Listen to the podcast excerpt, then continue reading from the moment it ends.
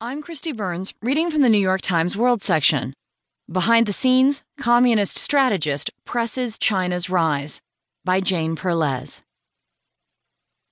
He was a brilliant student during the dark days of China's Cultural Revolution. He visited America and left unimpressed with democracy. Plucked from academia, he climbed the ladder of Beijing's brutal politics. He did not attend President Donald Trump's meeting with Xi Jinping last week, but his ideas and advice